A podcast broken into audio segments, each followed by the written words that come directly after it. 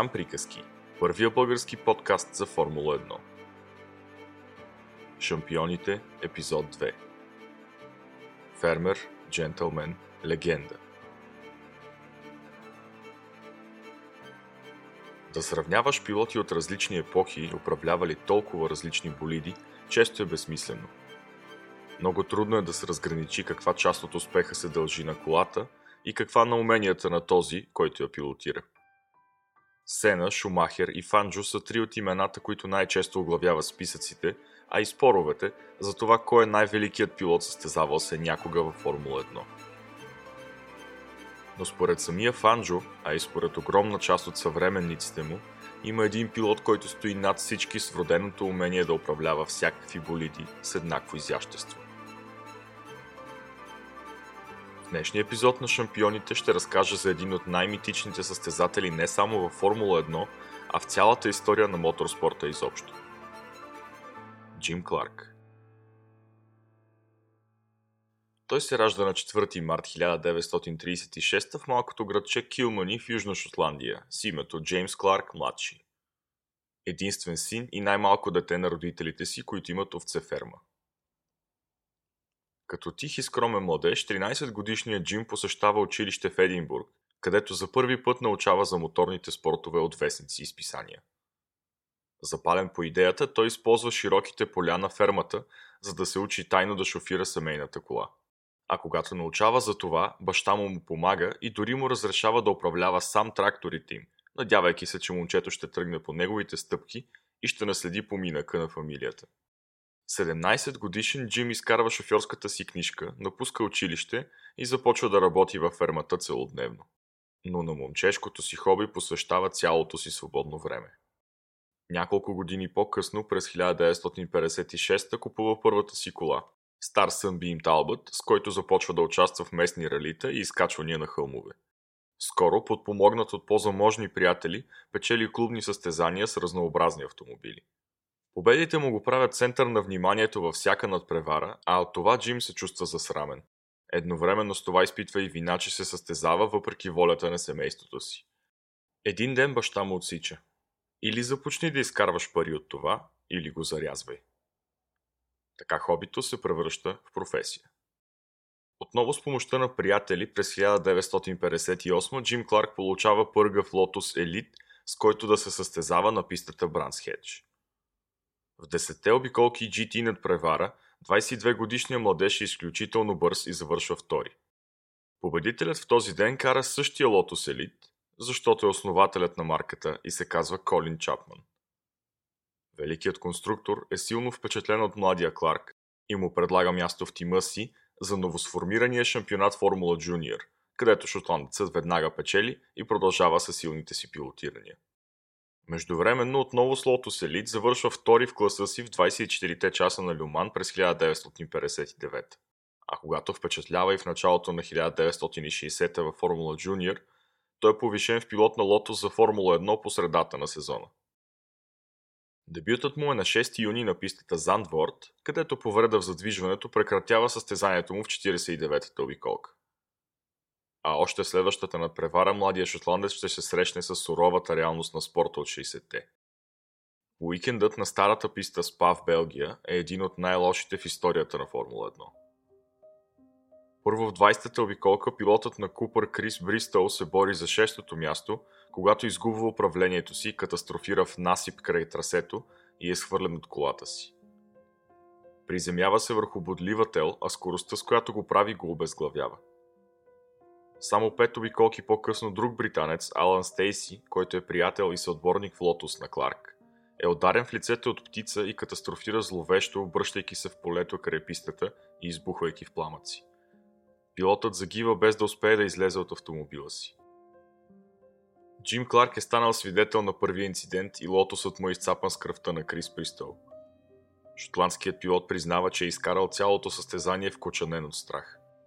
И макар да завършва пети и с това да печели първите си точки във Формула 1, намразва за винаги Спа Франкошамп. През следващата година първият му пълен сезон е белязан от още един зловещ инцидент, този път с участието на Джим. В Гран При на Италия на пистата Монца той преследва немския пилот на Ферари Волфганг фон Трипс. Двамата се удрят преди един от завоите и болидът на фон Трипс полита към трибуните, превъртайки се във въздуха. Резултатът е смразяващ. 14 зрители загиват, а 15-та жертва на този ужасяващ инцидент е самият германец, който в този етап от сезона води и шампионат. Такава е реалността на Формула 1 в ранните години на спорта, когато състезателните инциденти често имат фатален изход. Дълбоко разтърсен от двата случая повлияли му за винаги, Джим Кларк не спира да се състезава и смайва всички с уменията си. По думите на неговия сънародник Джаки Стюарт, никой друг не може да управлява болида си толкова елегантно и с такъв финес, докато е толкова бърз. И докато не малко пилоти са печелили състезанията си само с силни болиди, Кларк е един от онези, които могат да го правят въпреки дефектите на колата. Колин Чапман, чийто отбор вече е печелил общо 5 състезания от създаването си през 58 прави революция в спорта за 1962. Новият му Lotus 25 е с първото монокок шаси в историята на Формула 1. Алуминиевото му тяло е по-леко и по-здраво от останалите болиди на решетката. И след колебливи резултати в първите му две състезания, Джим Кларк печели с този болид първата си победа в спорта. Иронично тя идва не къде да е, а на омразната му спа Франкошам. Това състезание слага началото на един изключителен период в историята, както и на едно от красивите съперничества. Това между Джим Кларк и пилота на BRM Греъм Хил. Англичанинът е на пол позишън, но стартиралия 12-ти Кларк пилотира брилянтно и го оставя на цели 44 секунди зад себе си на финала. Джим печели още два пъти през сезона, в домашната Гран-при, както и на Уоткинс Глен в САЩ. Проблеми с различни компоненти на лотоса обаче водят до цели 4 отпадания, а в календар от само 9 официални състезания това се оказва пагубно за надеждите на шотландеца в шампионат. Титлата печели именно Греъм Хил и то в последното състезание, което Кларк води убедително. 20 обиколки преди края, течна масло приключва борбата му Хил наследява победата и с това го изпреварва по точки в класирането.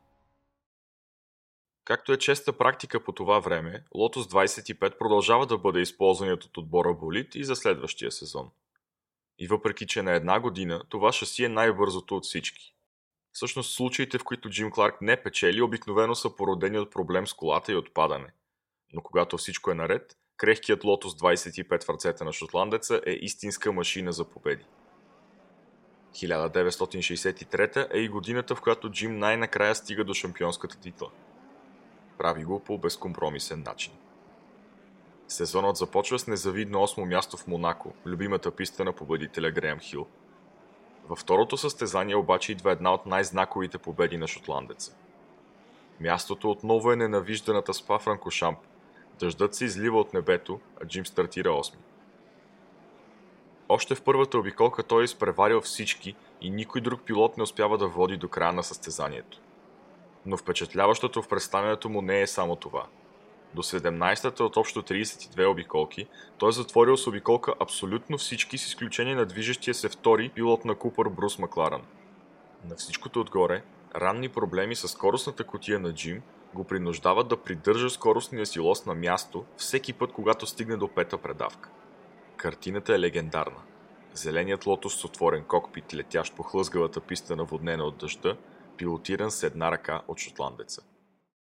Тази феноменална победа е първата от общо 7, които той постига с лотос през 63 В календар има общо 10 състезания, което означава, че Кларк е спечелил 70% от всички надпревари за сезона. Единствено легендарният италянец Алберто Аскари има по-висока успеваемост. 6 победи от 8 старта – през 1952. В останалите три кръга са вече споменатото 8 място в Монако, едно второ на Нюрбургринг и едно трето в САЩ. Както разказах и в миналия епизод, при старата точкова система на Формула 1, към класирането в шампионата се зачитат само най-добрите 6 резултата. Това дава на Джим Кларк още един рекорд. В тези 6 състезания той е постигнал 100% от възможните точки. През 1964 сезонът започва добре, но нова поредица от механични проблеми с крехкия Лотос правят борбата за титлата между Кларк, Джон Съртис от Ферари и Греъм Хил много успорвана. Шампионатът, подобно на този две години по-рано, отново се решава в последния кръг. Шотландецът отново води през всички обиколки на пистата в Мексико Сити, когато само една преди финала новият Lotus 33 получава течно масло. С ниска скорост Кларк може само да гледа прелитащите покрай себе си болиди на Брабъм и Ферари.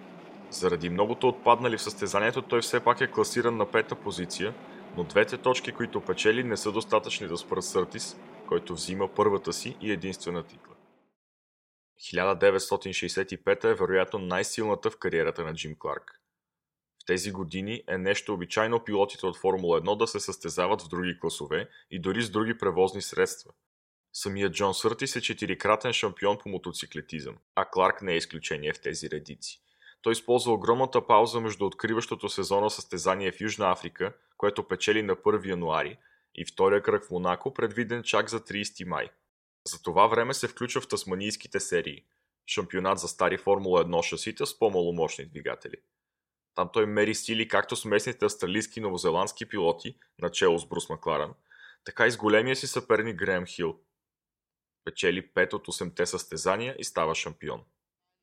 Вместо да се върне в Гран При на Монако обаче, решава да го пропусне и на негово място да се включи отново в 500-те мили на Индианаполис.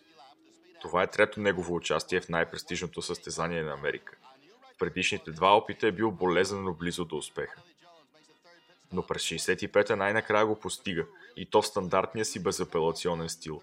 Води в 190 от всички 200 обиколки, за да стане първият европеец от 1916 година насам – който триумфира в надпреварата.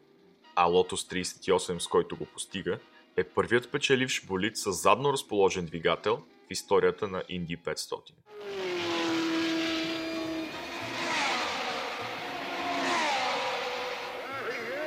Still holding his Jenny Clark crosses the finish line to become the victor of the 1965 Indianapolis 500.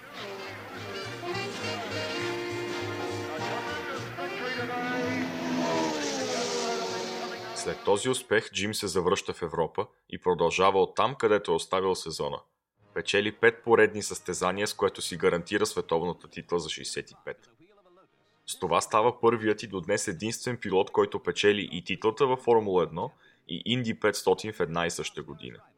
А числата говорят сами. Само през 1965 Джим Кларк участва в 63 състезания от Формула 1, Инди 500, Формула 2, тасманийските серии и още не шампионатни събития. Печели точно 31 от тях и е на подиума в още 8. На Нюрбург Ринг пък постига поредния си забележителен рекорд.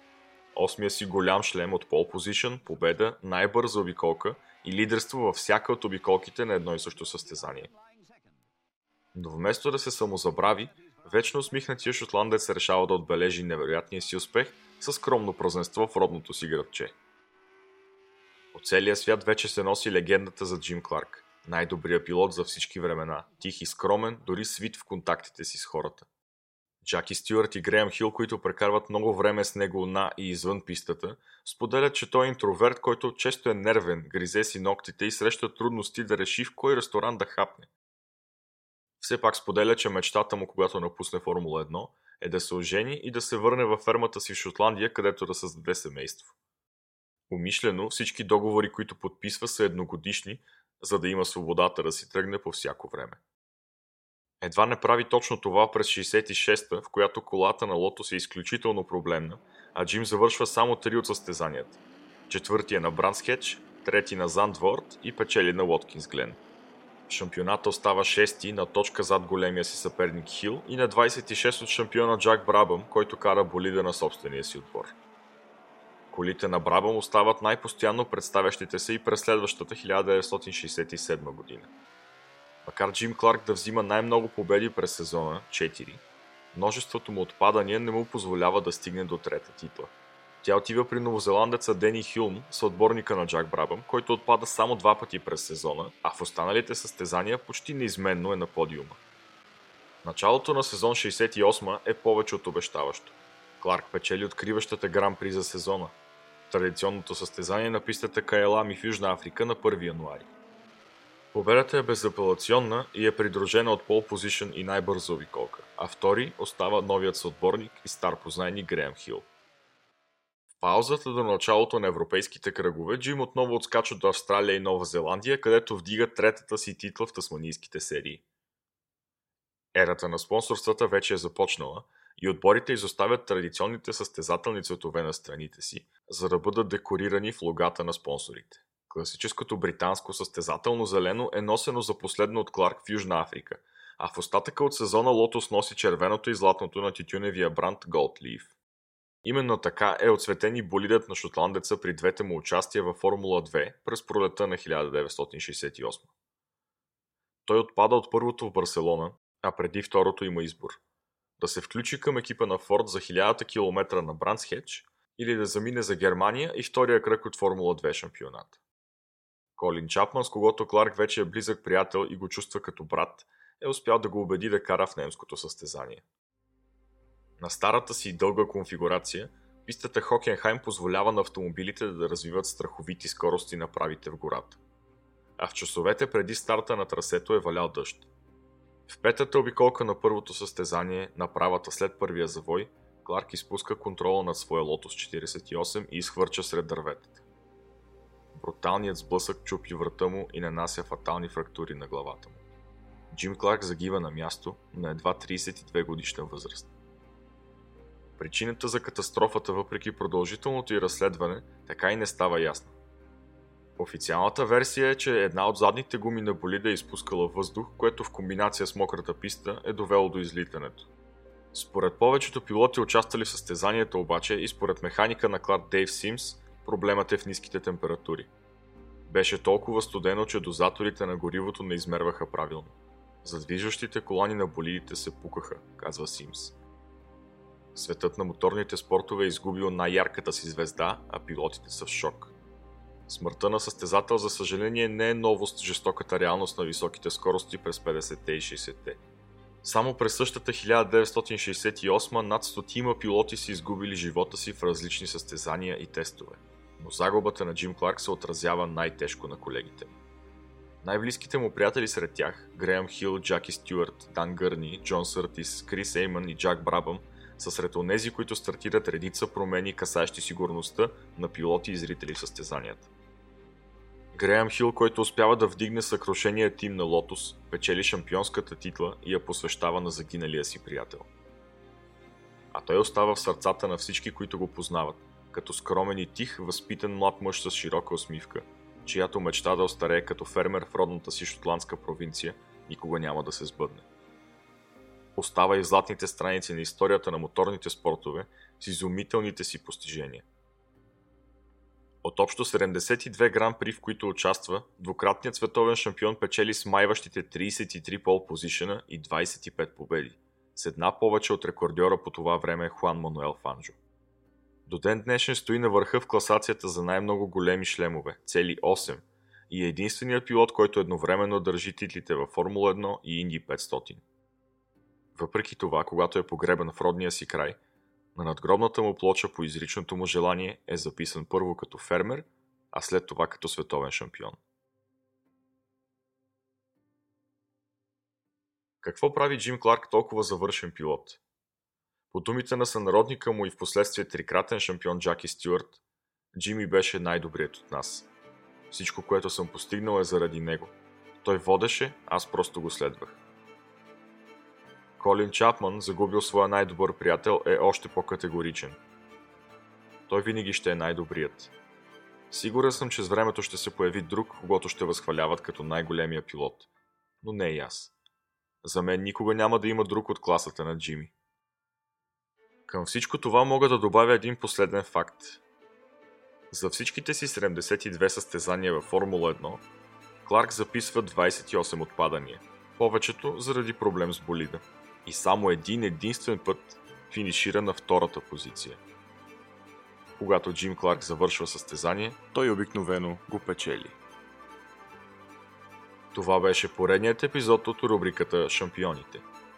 Ако ви е харесал и искате да слушате още вълнуващи истории от света на най-бързите, абонирайте се за Грам Приказки, първия български подкаст за Формула 1.